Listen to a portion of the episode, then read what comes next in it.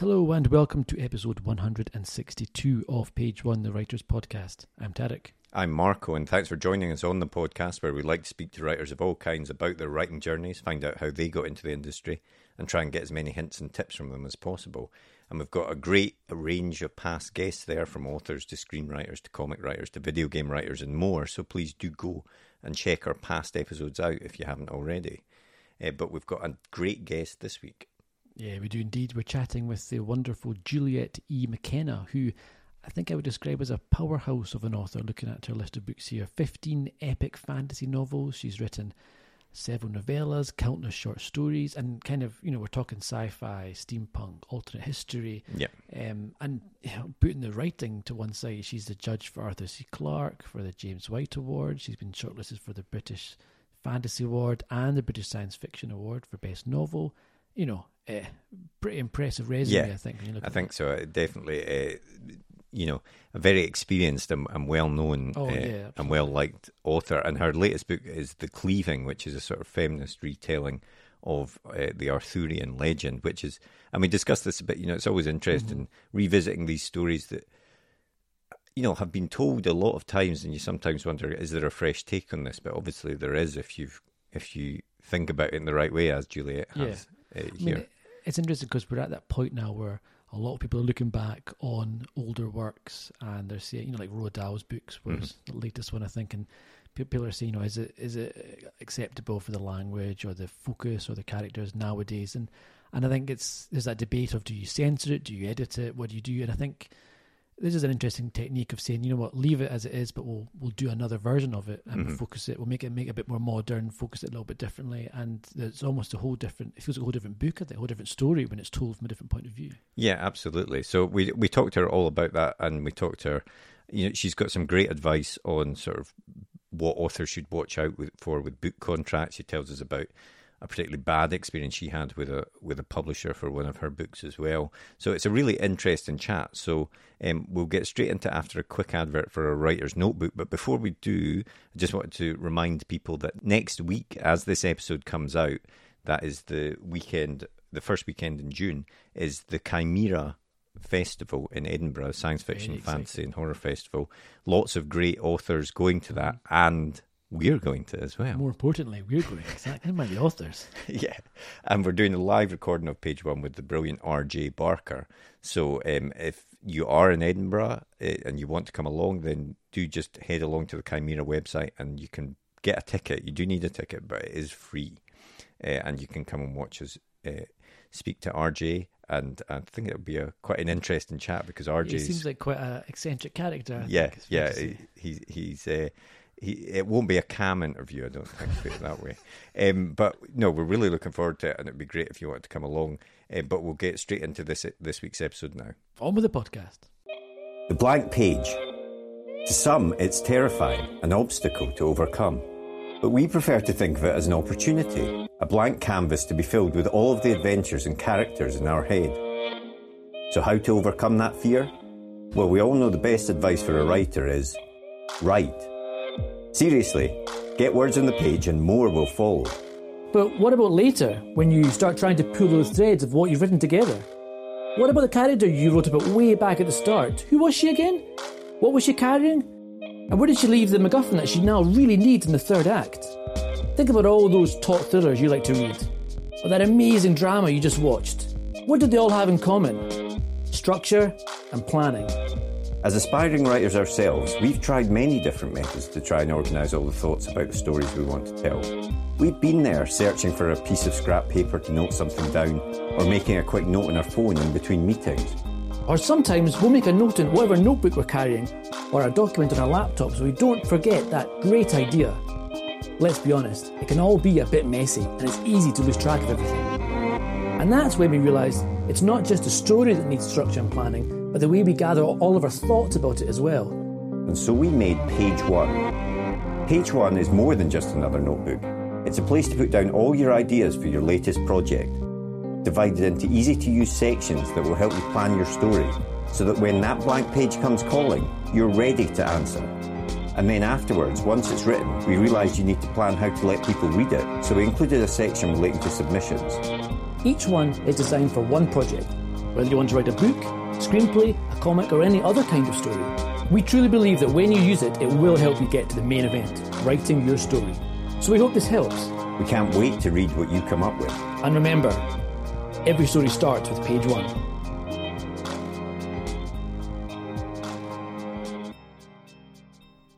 Did you always want to be a writer?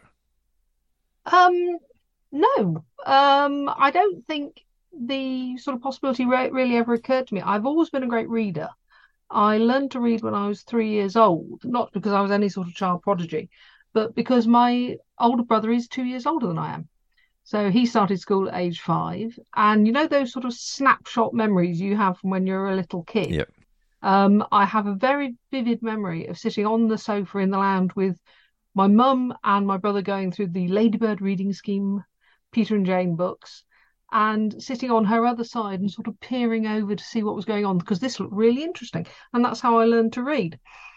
And back in those days, this being late 60s, early 70s, God, ancient, school libraries and public libraries, you would find books of myths and folklore and legends and fairy stories and the Narnia books and Bill Badger's books and all sorts of fantasy on the same shelves as, you know, R.J. Unstead's History of Britain for Children.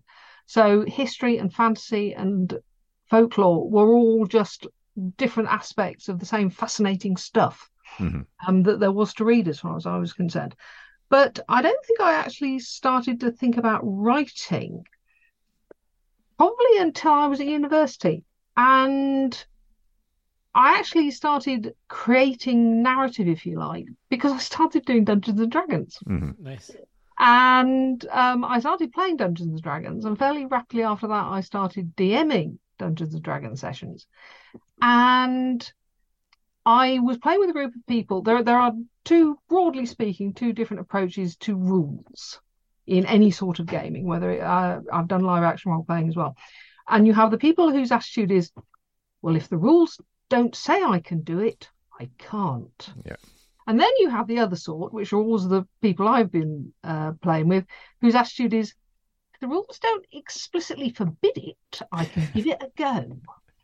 And when you're dealing with players like that, what tends to happen is you can have constructed a wonderfully intricate, detailed, beautifully crafted session for an evening's gaming, and they'll want to go 180 degrees in the other direction. Mm. And they'll have an excellent reason for going 180 degrees in the other direction. And, you know, they will basically lay out all of these excellent reasons such that as the DM, you're thinking, okay.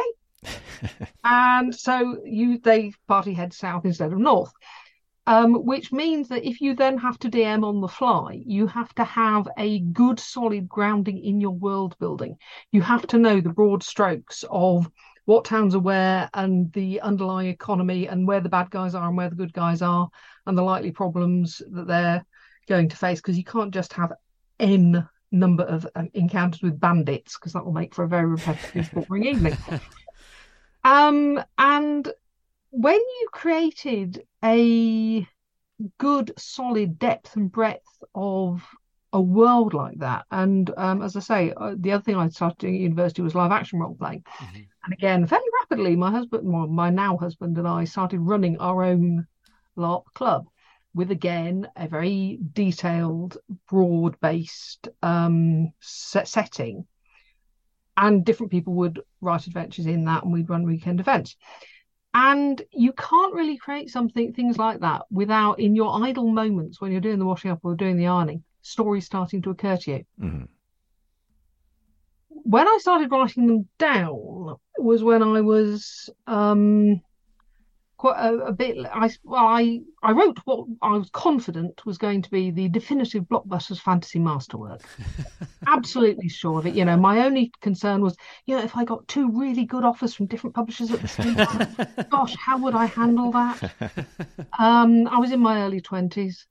And I wrote, as I say, the definitive blockbuster fantasy masterwork, was what I thought. And if it had ever been published, it would have had been roughly the dimensions and weight and literary merit of a housebreak. Because it went the round of agents and editors and came winging back with thanks but no thanks, slightly skewed 19th generation photocopy compliment slips. And this was in the day where, you know, you are talking 500 pages of manuscript thudding onto the doormat. Yeah. You know, none of this email malarkey. So, and I sort of, obviously, clearly the world is not ready for my genius yet. And then I had my first child, and I was at home with the boy because I worked in personnel management. And basically, I worked for a national company. It was the sort of job where I could go into work and, you know, have you got your toothbrush in your handbag? Yes, right, good. You need to book yourself a pool car in a hotel because you've got to do disciplinary on Stoke-on-Trent tomorrow morning. Right, okay. So, you know, not really suitable job to combine with a small child. Mm-hmm. And also, I was at the sort of salary level where if I'd gone back to work, every penny I earned would have gone on childcare. Yeah. And bear in mind, this is probably the most fantastic thing you'll hear in a long time. Back in the day, you could run a mortgage on one salary. Yeah, as I say, we're going back a good few years. So basically, rather than work flat out to pay somebody else to raise the child, my husband and I did the family sums. And basically, I stopped working. And motherhood is very rewarding and very fulfilling, and can also be incredibly dull. So I was reading library books on a fairly regular basis, and some of them were really not very good. So I started to think, I bet I could do better than this. So I dug out the definitive blockbuster fantasy masterwork and started tinkering with that again. I also, when the boy was about a year old, I got a part-time job in our local branch of Ottakers. Mm-hmm. And I started to see how the book trade really works from the inside, from the retail side. And my goodness, that was an eye-opener. That really showed me I really, really needed to up my game. I started to go in to hear authors talk at library sessions, library events, things like that. And again, I started basically, because this again is well before the internet, started anywhere I could find out more about the book trade, publishing, writing. I went and found ways to learn this stuff. Mm-hmm. So I wrote another version of the definitive blockbuster fantasy masterwork. And having had our second child, it even then working part-time in the book shop became economically unviable. I'd have actually ended up paying £10 a month more than I earned. So I started writing it, and it went out to agents and editors. And came winging back, but this time it was coming back with rather different sort of rejection slips, which were saying things like, strengths in the world building, like what you're doing with dialogue, not convinced by the characters, needs more, etc., etc. And one of the scary things is how close that book actually got to being published. Because it went to the editorial committee of one of the big publishers, and it got voted down by 3-2. Oh, very close. So close, but my goodness, I am so glad, with the benefit of 25 years plus hindsight, that it didn't get through. Because that would have been a 2-book deal, and that would have been the end of it. Because when they sent the manuscript back, they sent the readers' reports. And to this day, I do not know if that was a genuine error, because writers are never supposed to see them, because they are merciless. Or somebody somewhere in that office thought, you know what, if we give her a really, really short, sharp shot, that's horrible, isn't it? She'll buck up her ideas. In-depth views you don't necessarily ask for, is it? Well, yeah, but I'll tell you what, it's what I needed. I mean, this is, 30 years ago. What sort of stuff was this? Some of the sentences are burned into my memory. Believe me. Well, again, from one of the earlier rejection slips, when I was actually getting more feedback, one of those had said, There is nothing to distinguish this book from the 6 other perfectly competent fantasy novels that have crossed my desk this week. Oh, God. So that was a sort of, okay, I need to think about that one. And the readers' reports were, I say, were absolutely brutal. If the author's lost interest in her central character by about halfway through, why should I carry on? Okay. And the thing is, they were right. And once I'd got over the being terribly upset because they were being so mean, and I'd actually thought, you know what, by the time his younger son was sleeping enough for me to start to feel bored again, I got everything off the shelf and read it, and with a sort of, the perspective that distance lends. Mm-hmm. I read these things through and I thought, you know what, they're right. And by this time, one of the events I'd been to was a crime writing conference. And there'd been a talk by one of the commissioning editors for one of the big publishing houses in London. Mm-hmm. And what she was talking about was how every publisher is looking for the same but different. Yeah. They're looking for books that they can market and sell. And again, having worked in book selling, that made a lot of sense to me, as like so-and-so and so-and-so and so, but with something else, something extra, bringing something new to the party, a new twist, a new idea, a new perspective. That's interesting, because we often get, you often hear that they want something new, but then you hear about people that are trying to take risks or do something different, and it obviously is too different. It's not. Yeah. It's not actually what they're wanting, as you say. They want slightly different take on something that already exists. Yeah, same but different, exactly. Yeah. And at that stage, I was reading a lot of crime fiction. I've always read right across the genres. And this was when the independently minded female private eye was coming to the fore. V.I. Wachowski, Kinsey Millhone, Kate Brannigan, and I was reading a lot of those. And I thought, you know what? How would that sort of character, a woman who lives life on her own terms and is not defined by her relationships with men, how would that sort of character fare in a classic high fantasy world? Mm-hmm. With, wizards and dragons and dirty work at the crossroads.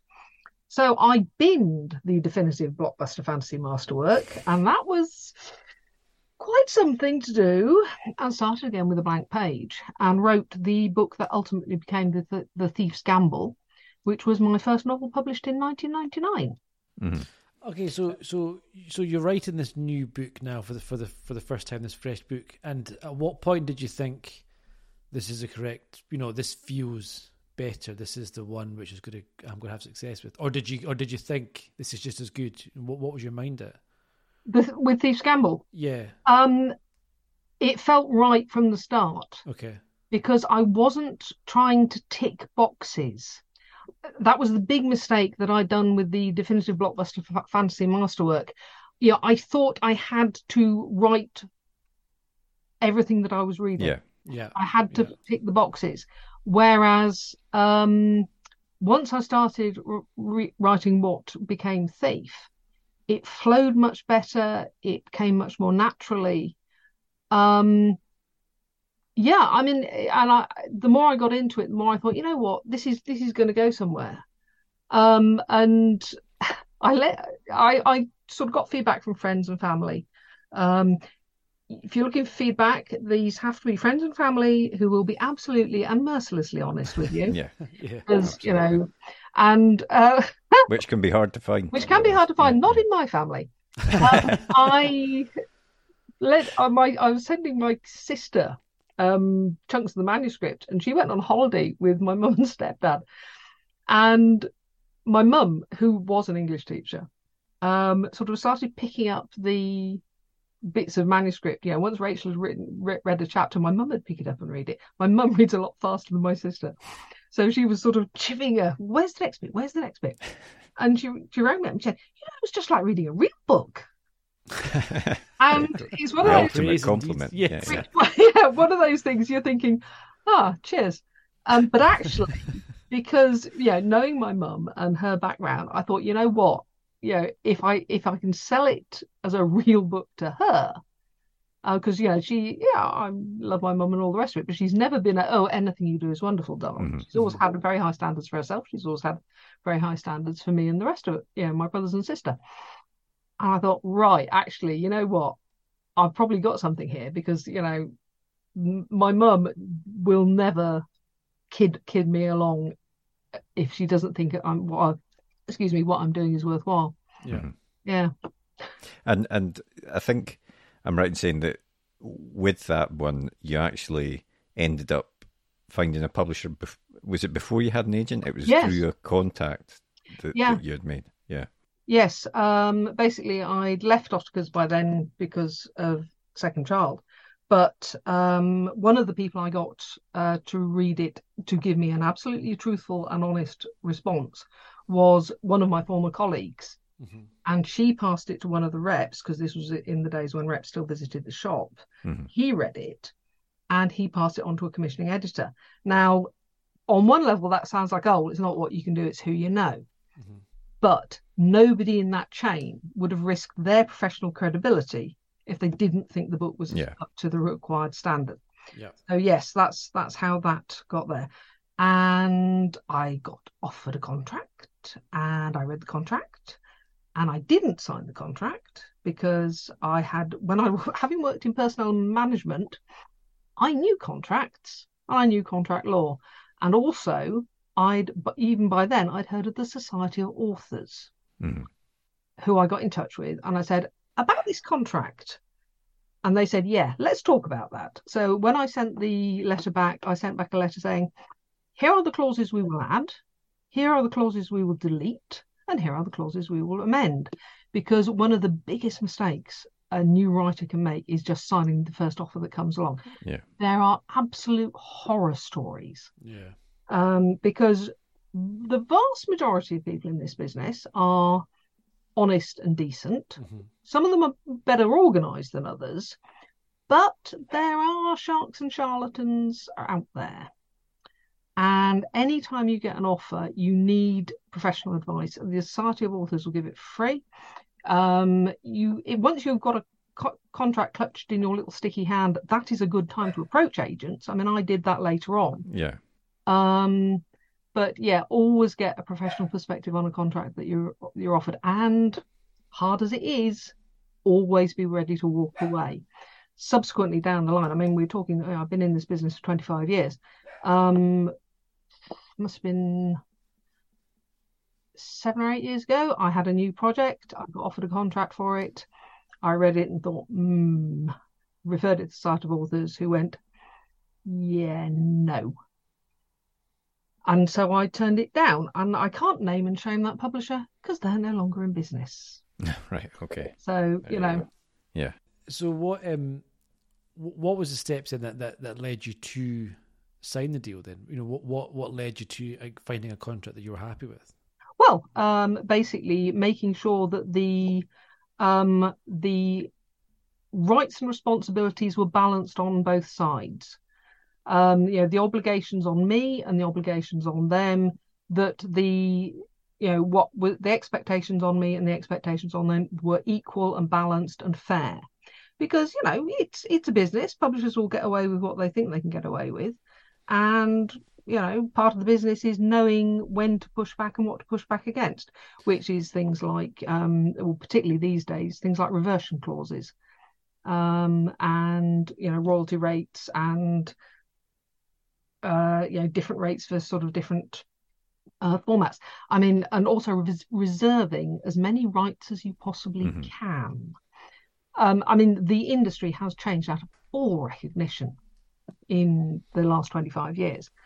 Though weirdly, I still come across magazine articles and sort of someday supplement articles on writing novels for fun and profit, which seem to think that the royalties, the advance and royalties business model, where you get paid an advance and you write the book and you earn out and you get into royalties, and by the time you're on your 6th book and you've sort of built a readership and all the rest of it, then you can think about giving up the day job. That business model is dead as the dodo. Mm-hmm. But so many other things have arrived in that intervening 25 years. Yeah. the internet for a start, that it's a very different business. So one of the most important things I think as a writer is always keeping up to date and keeping current with information. There is an awful lot of outdated information out there. So keeping current with the state of the business, the state of the tech is, it's an important thing to do. Yeah, I think that's true, because it's a strange industry in the sense that if you are starting out, there's a lot of information out there, but at the same time, a lot of it is quite opaque, and there's a lot of gatekeepers in the way as well. So you can find yourself, especially on the internet. Actually, I think we spoke to, it was Ed McDonald who we were speaking to about this, but you can end up getting advice off people that actually have complete, no clue. No clue whatsoever. Absolutely. So you've got to be careful from that side of things as well. Yeah, we're incredibly fortunate in science fiction and fantasy that we have conventions, mm-hmm. Because there will always be sessions where writers, we're all happy to talk about this stuff. Mm-hmm. Mostly because when we were coming up, we listened to other writers talking about this stuff. We benefited from other people's advice, experience, and cautionary tales. We have British Science Fiction Association, British Fantasy Society, Horror Writers Association, Science Fiction Writers of America. I think they're still called that. All sorts of writer beware, fabulous website that every would-be writer should have bookmarked.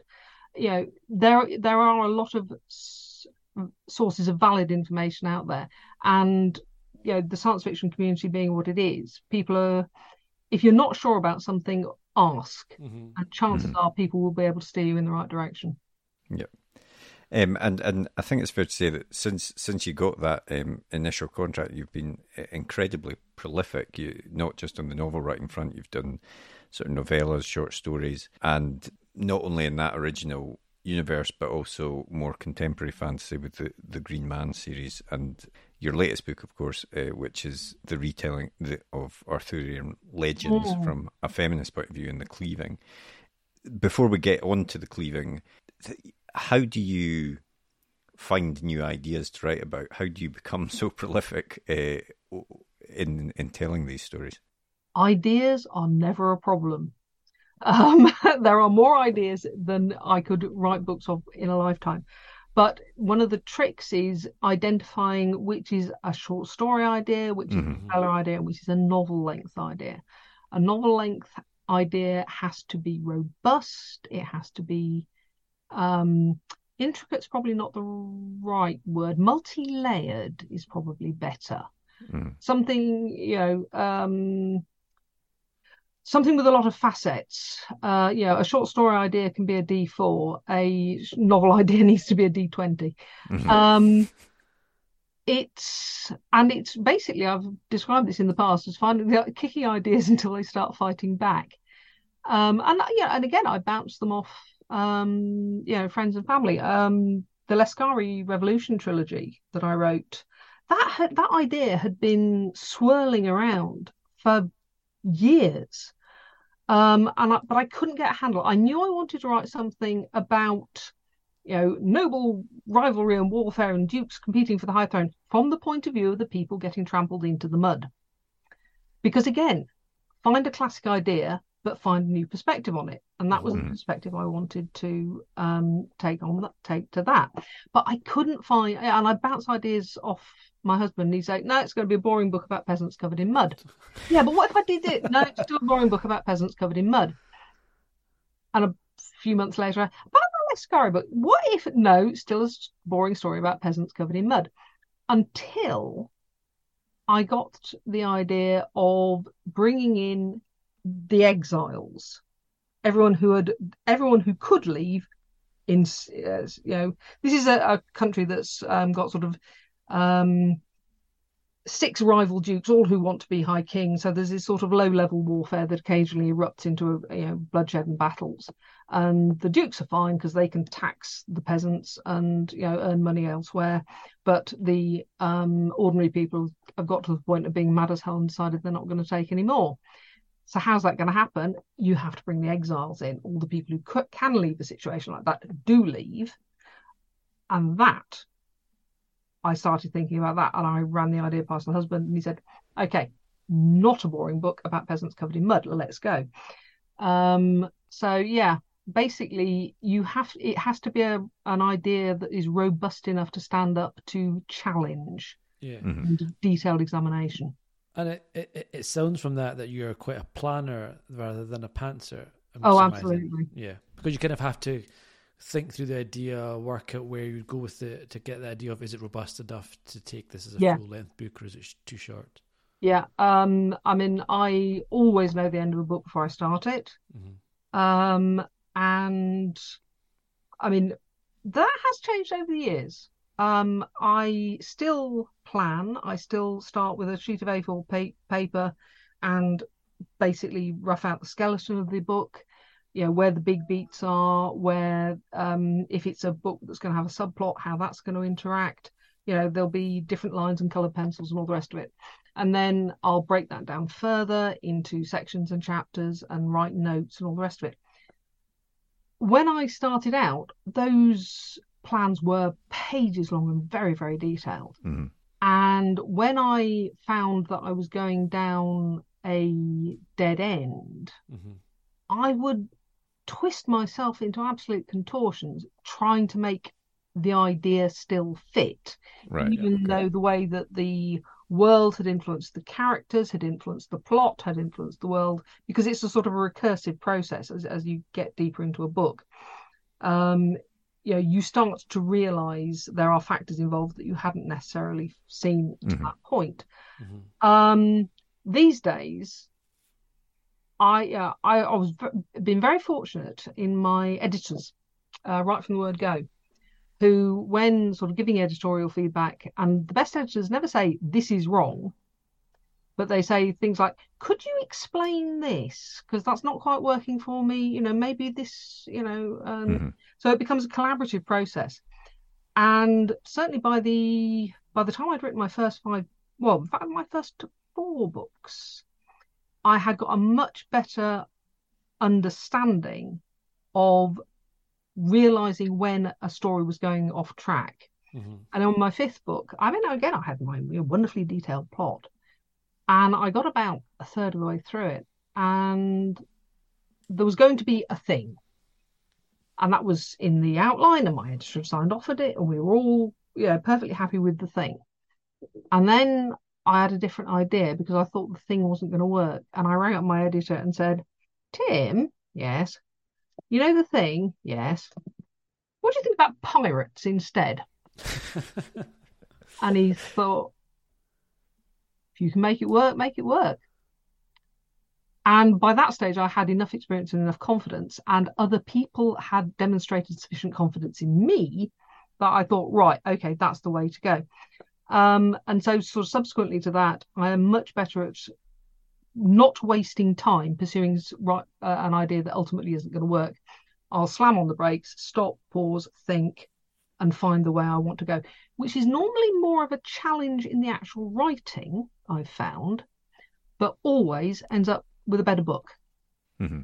And you know, that's interesting, because when you're giving a pitch or something to a publisher or to an editor, and it sounds like obviously you're giving particularly detailed pitches to them, how open are they to changes? Obviously, he was open to that change there, but you know, if you turned around and said, "Look, I've tried to write this, and it's actually going in a completely different direction. The ending's going to be completely different. Everything's going to be completely different." Will that ever cause an issue for an author? I can only speak about me and my own experiences, which are generally the editors. Basically, editors want to see the best possible book, and if that's going to make for a better book, then they'll be happy.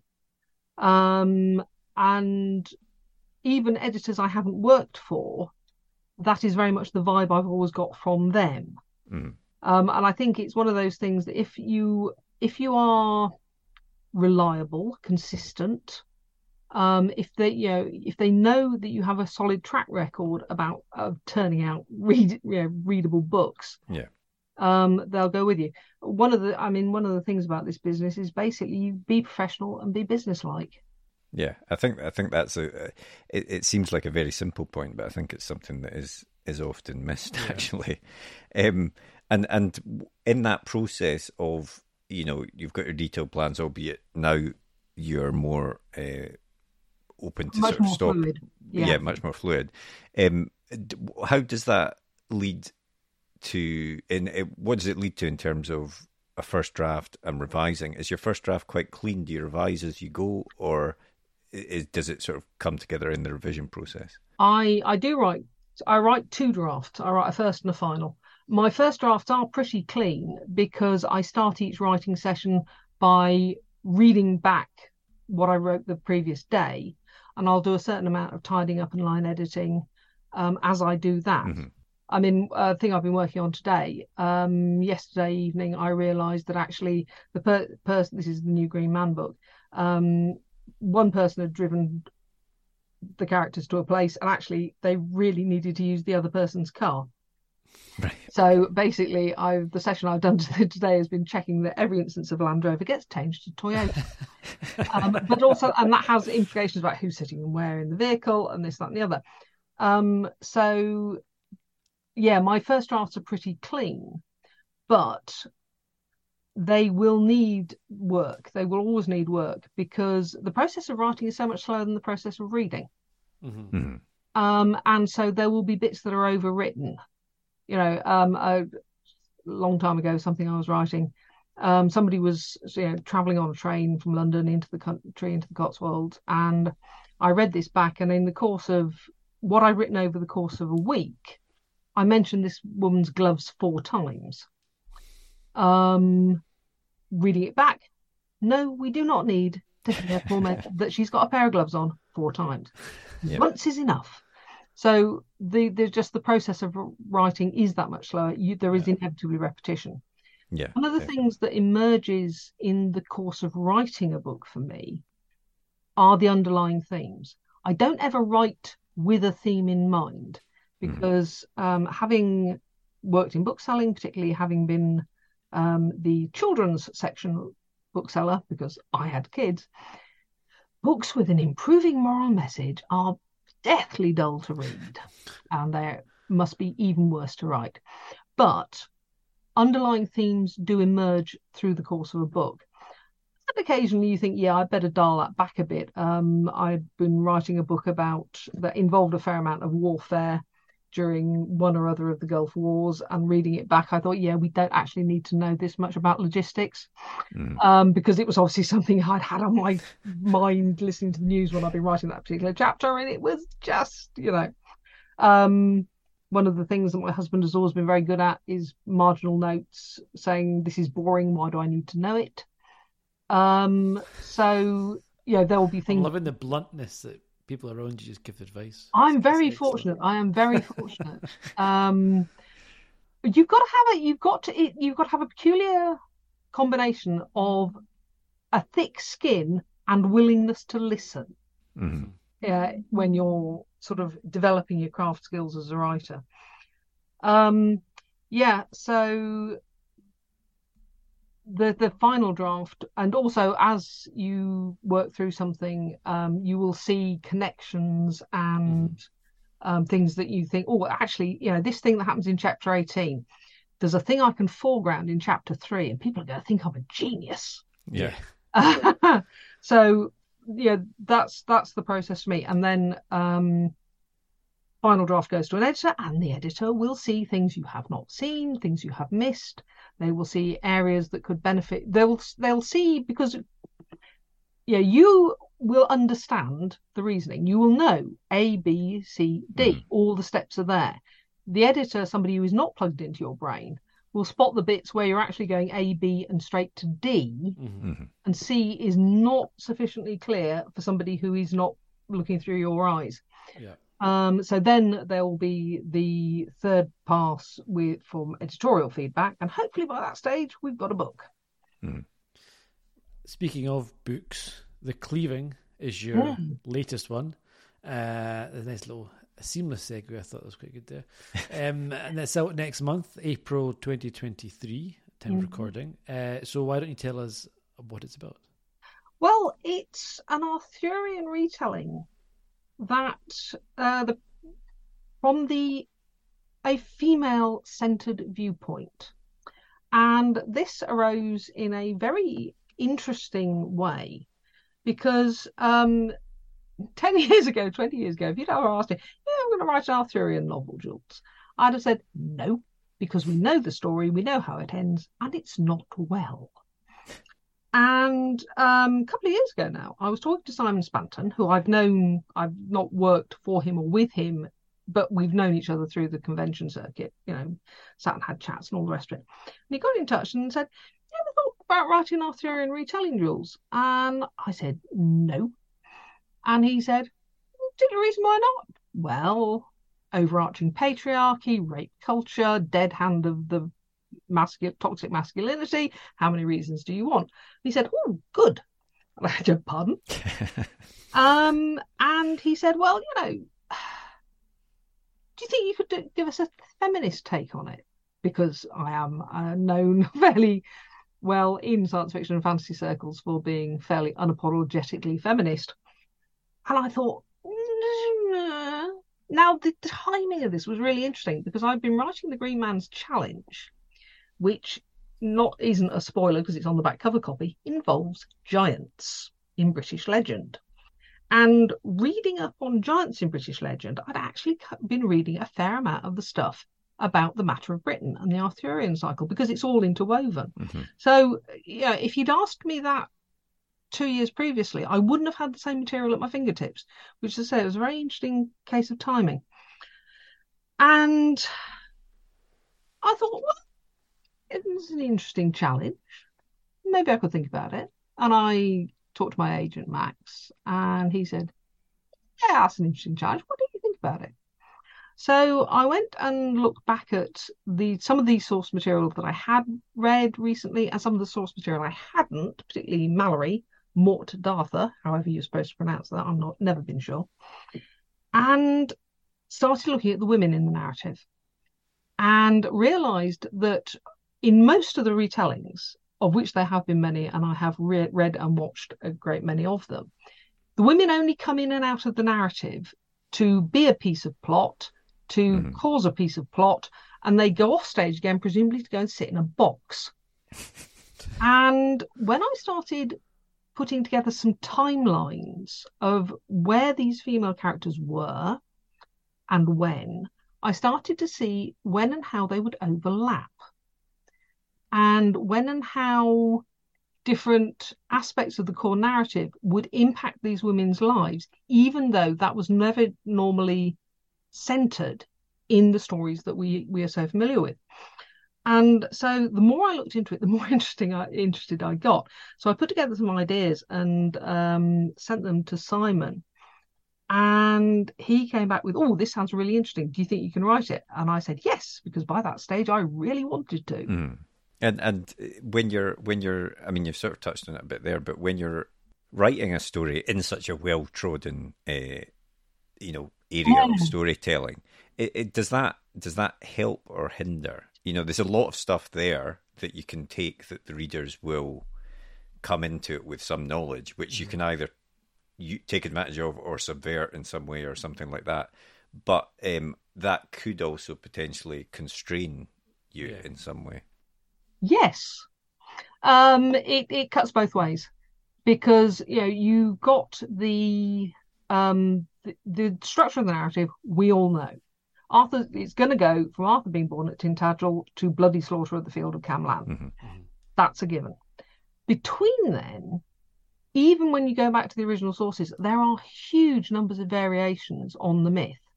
Is Nimue an independent character in her own right, or is that the name of the Lady of the Lake, or is the Lady of the Lake actually called Vivian, or what? Because there are all these different variations on the different themes.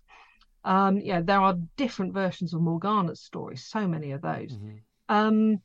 And so I started to see, actually, there was quite a lot of scope in putting together a rounded, psychologically robust and convincing character for the four women I chose, picked to carry the story through, which is Nimue is a character who's throughout the book, and she is magical. Mm-hmm. And then there is Igraine, Arthur's mother, who I have always thought has had really shabby treatment. Morgana, who's had some fairly iffy treatments. Mm-hmm. And then there's Guinevere, who's a challenge because she's a good girl who inexplicably goes bad. And again, a lot of that in the retellings, yeah, what's going on there gets really fudged or glossed over. Mm-hmm. So putting together convincing narratives for all of these characters from the female point of view, because one of the things about women, we talk to each other. We talk to each other and we cooperate. That's why we're so dangerous. And so as I sort of put together all of these ideas, actually the story became, it had that breadth and that depth and that unexpected perspective mm-hmm. that is crucial to anything I'm going to write, as far as I'm concerned. Then it did get a bit stickier the closer I got towards the end, because I knew the end point. Yes, I always know the end point to a book, but this was not the end point I had chosen. It was an end point that was chosen for me by the constraints of the narrative. And normally as I'm writing a book, I'm heading towards the end. And these days, again, this is going to be my 24th novel.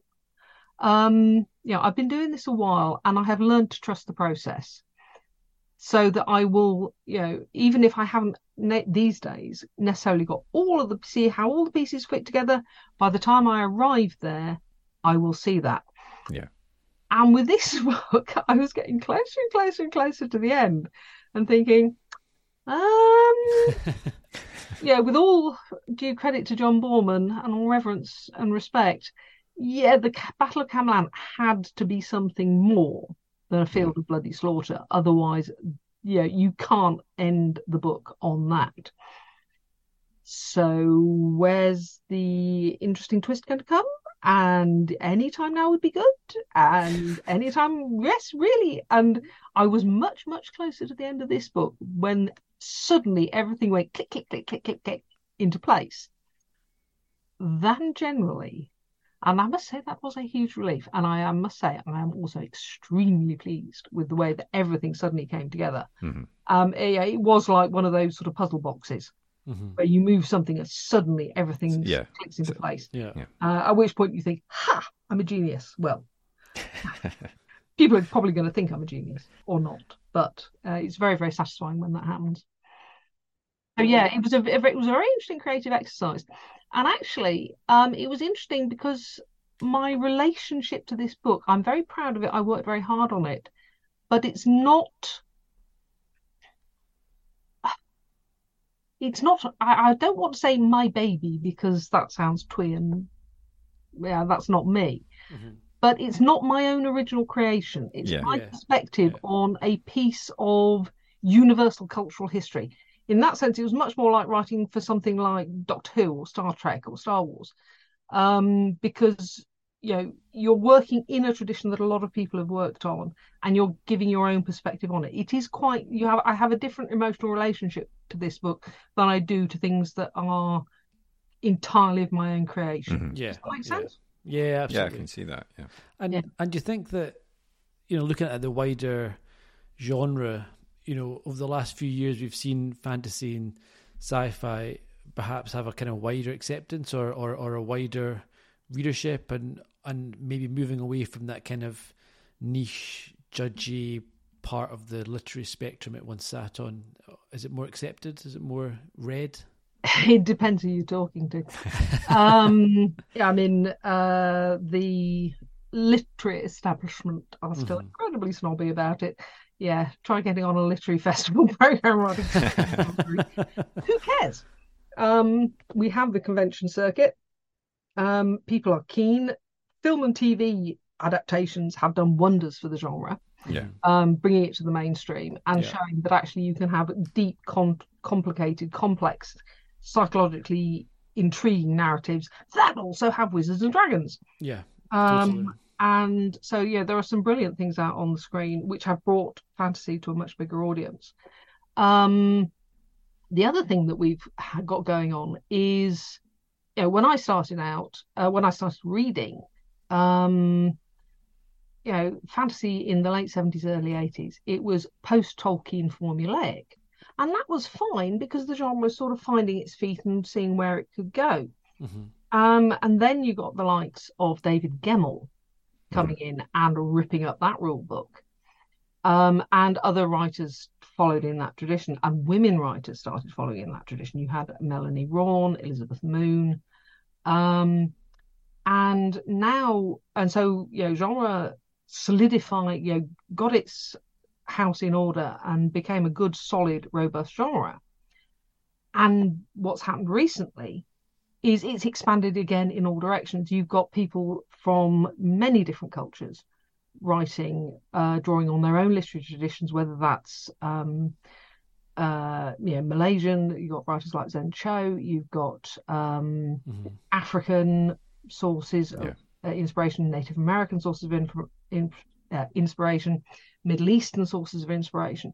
And these are all working with the classic fantasy themes, but bringing a whole new set of ideas and settings and characters and monsters and a whole new set of perspectives, which has enriched and broadened the genre out of all recognition, which I think is absolutely fantastic.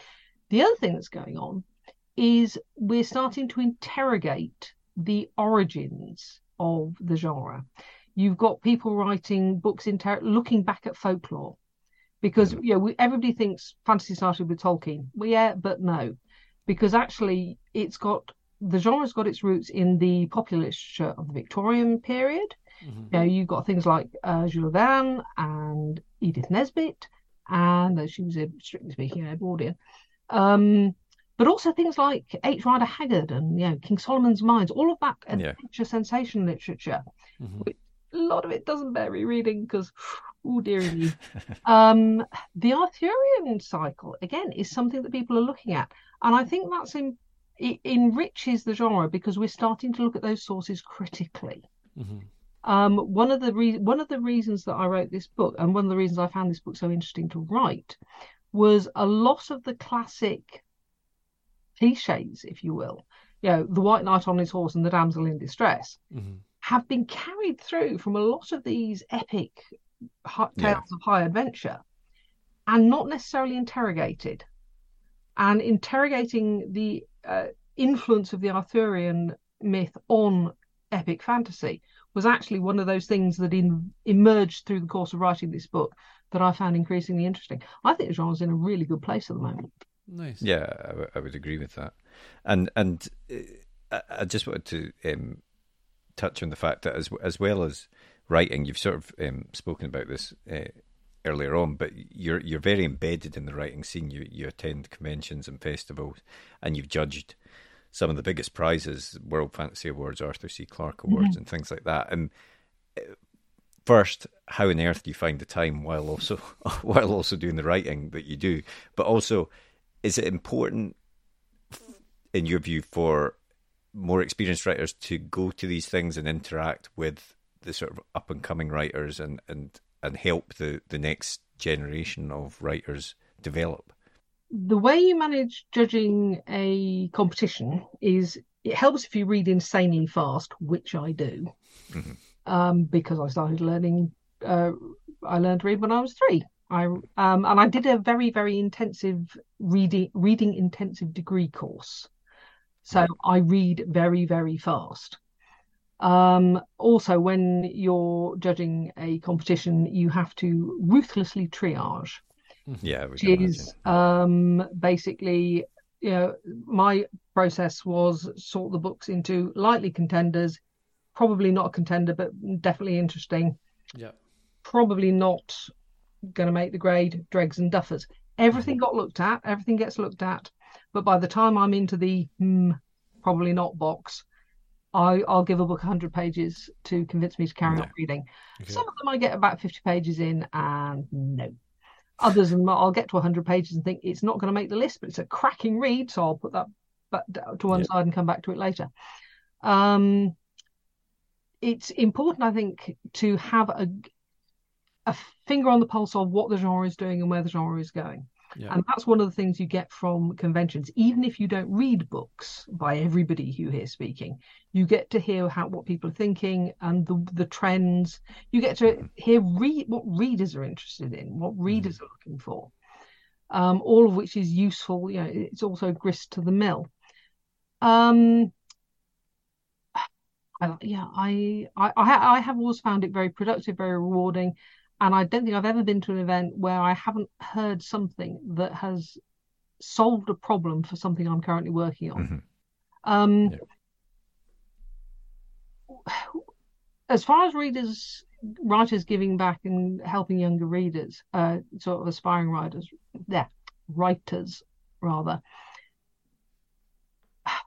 yes and no. I mean, I'm always happy to talk about my process.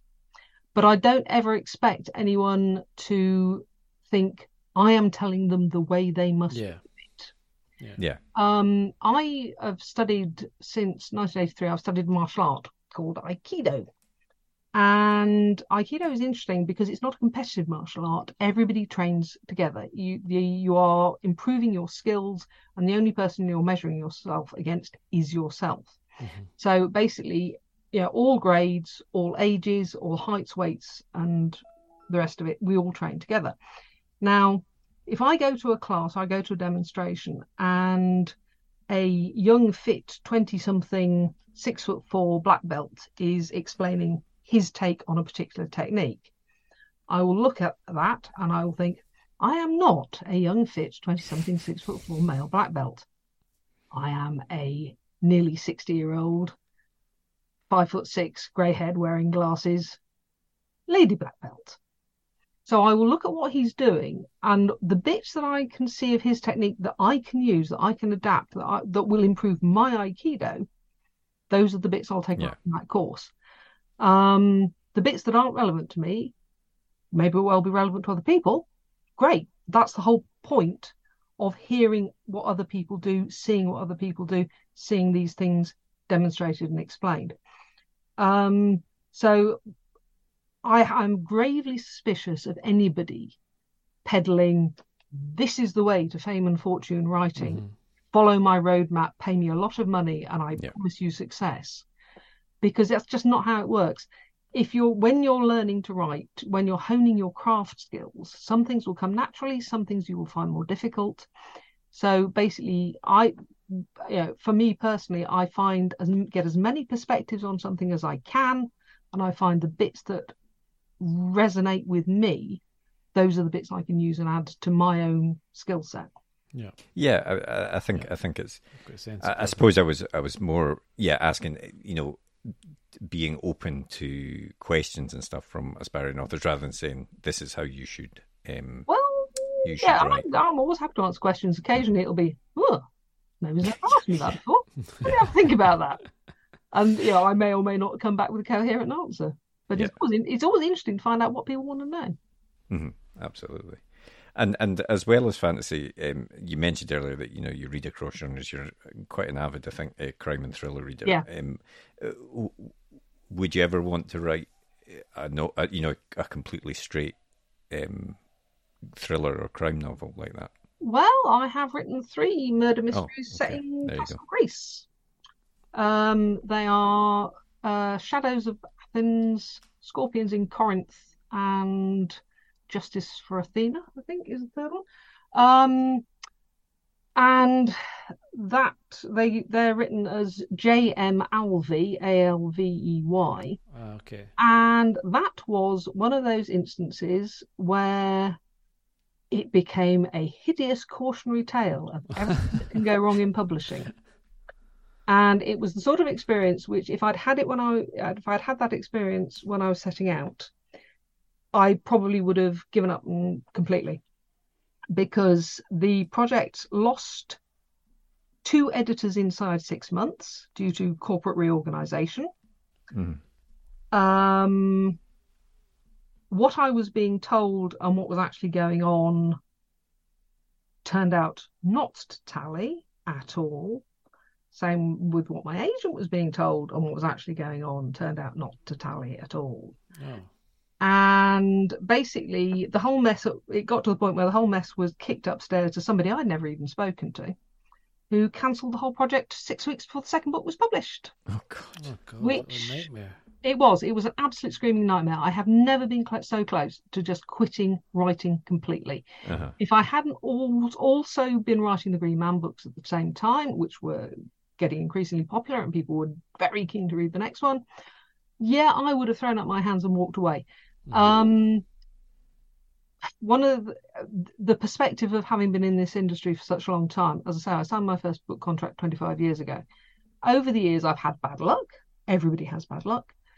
Bad timing happens. Pro tip, don't have a book come out the week Borders goes bankrupt. And occasionally, very rarely, you find yourself dealing with somebody who's dealing with you in bad faith. When all of those things collide, it's catastrophic. And that's what happened there. But that's not the end of the story, thanks to the miracles of modern technology, because that was a 2-book deal. As I say, they binned the entire thing. Somebody I'd never even spoken to binned the entire thing 6 weeks before the second book was due out. I have subsequently learned that they slashed the print run and it's a whole thing. Mm-hmm. But when the dust settled, because I was able to point to bits of my contract and say, seriously? When the dust settled, I got all my rights back in a year.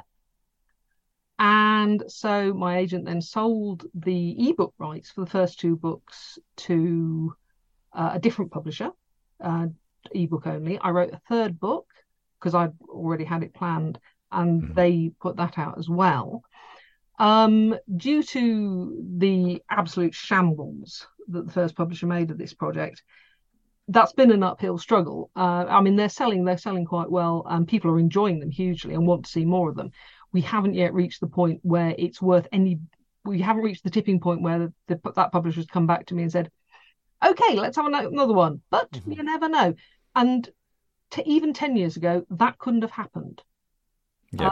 But ebook direct publishing now means that even when things do go catastrophically wrong, as a writer, you have opportunities to salvage things from the wreckage. But yes. And so we've got The Cleaving coming out next month. And then what is next in the pipeline? You said you were working on another Green Man. I'm working on another Green Man book because I had a really interesting idea about throwing up a whole new set of challenges for Dan, our titular character, our central character in there. So I'm having great fun with that at the moment. As well as that, I'm genuinely not sure. One of the things about writing The Cleaving was I got back to good old swords and sorcery, which is where I started out with the Thief's Gamble. Magic swords and shenanigans and creepy magic and things like that. And I've had such great fun writing that maybe it's time to go back to that for a bit. Don't know. We'll see. Nice. Excellent.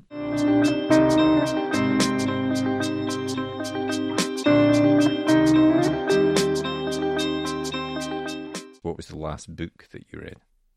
I am in the middle of reading Furious Heaven by Kate Elliott, which is completely fantastic. And before that, I read one or other of the Lee Child, Jack Reachers, just as a disengaged brain and pass the popcorn read. Yeah. And what about the last film that you watched? That would have been Black Panther, Wakanda Forever. Oh, yeah. What were your thoughts on that? I thought it was interesting. I don't tend to be hypercritical about these things because I don't think they're designed to bear the weight of detailed criticism that sometimes people impose on them. Yeah. I thought it was very well done.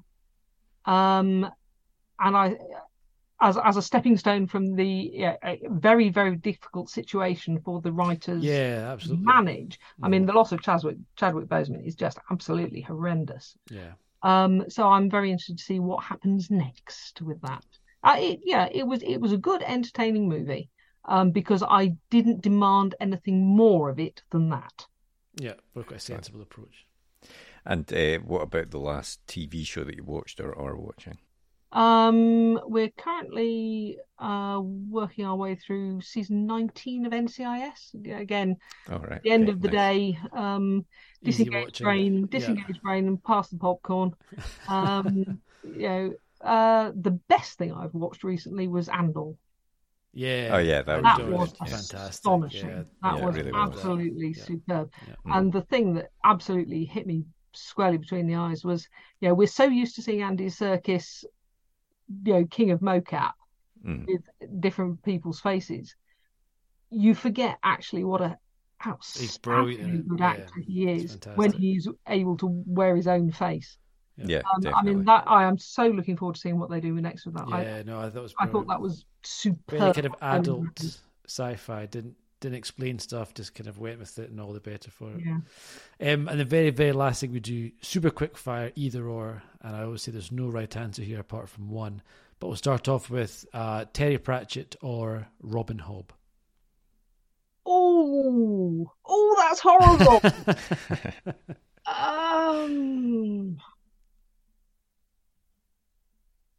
Robin Hobb? Fair enough. Okay. That is evil. I've probably got more books by those two writers than anyone else. TV or cinema? TV these days. Night owl or early bird? Night owl.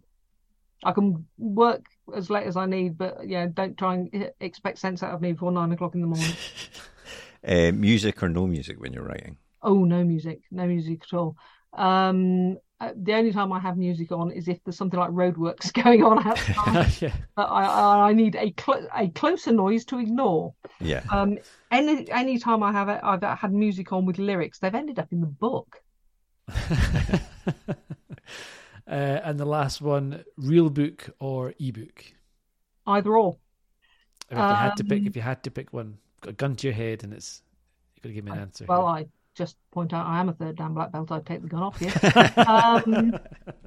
Ebook. If it absolutely had to be one or the other, ebook, because basically I've got 200 odd things queued up waiting to be read on my tablet, and there is no more room in the house for any more books. One of the many reasons why ebooks are just fantastic. Yeah. Great. We have as many books in this house as it is possible for this house to hold.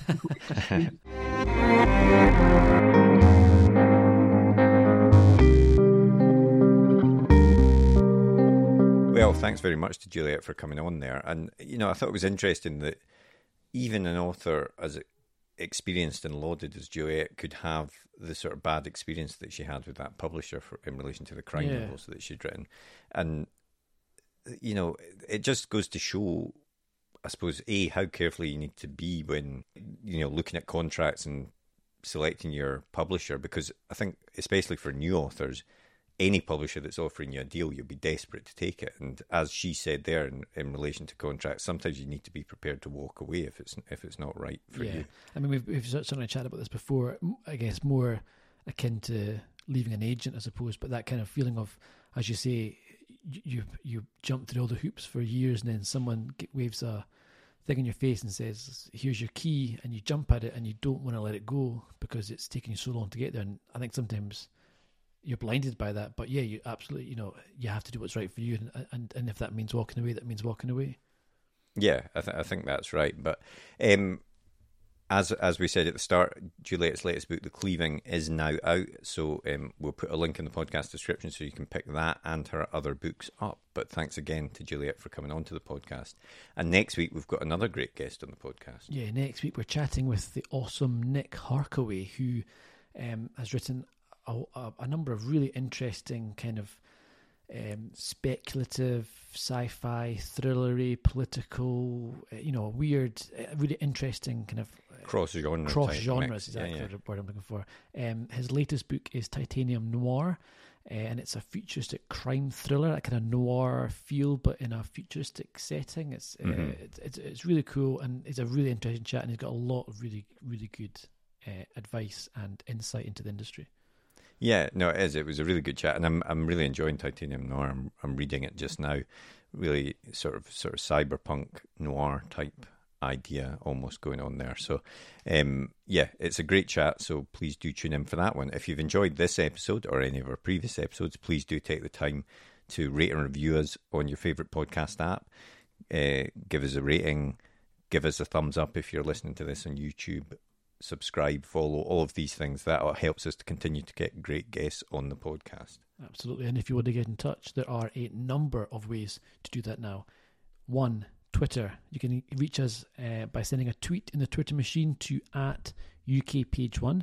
You can send us an email to podcast@rightgear.co.uk. You can catch us on Mastodon, which is writing.exchange/@PageOnePod, or you can check out our YouTube channel @PageOnePodcast, and you can watch our videos and you can leave us a little comment there.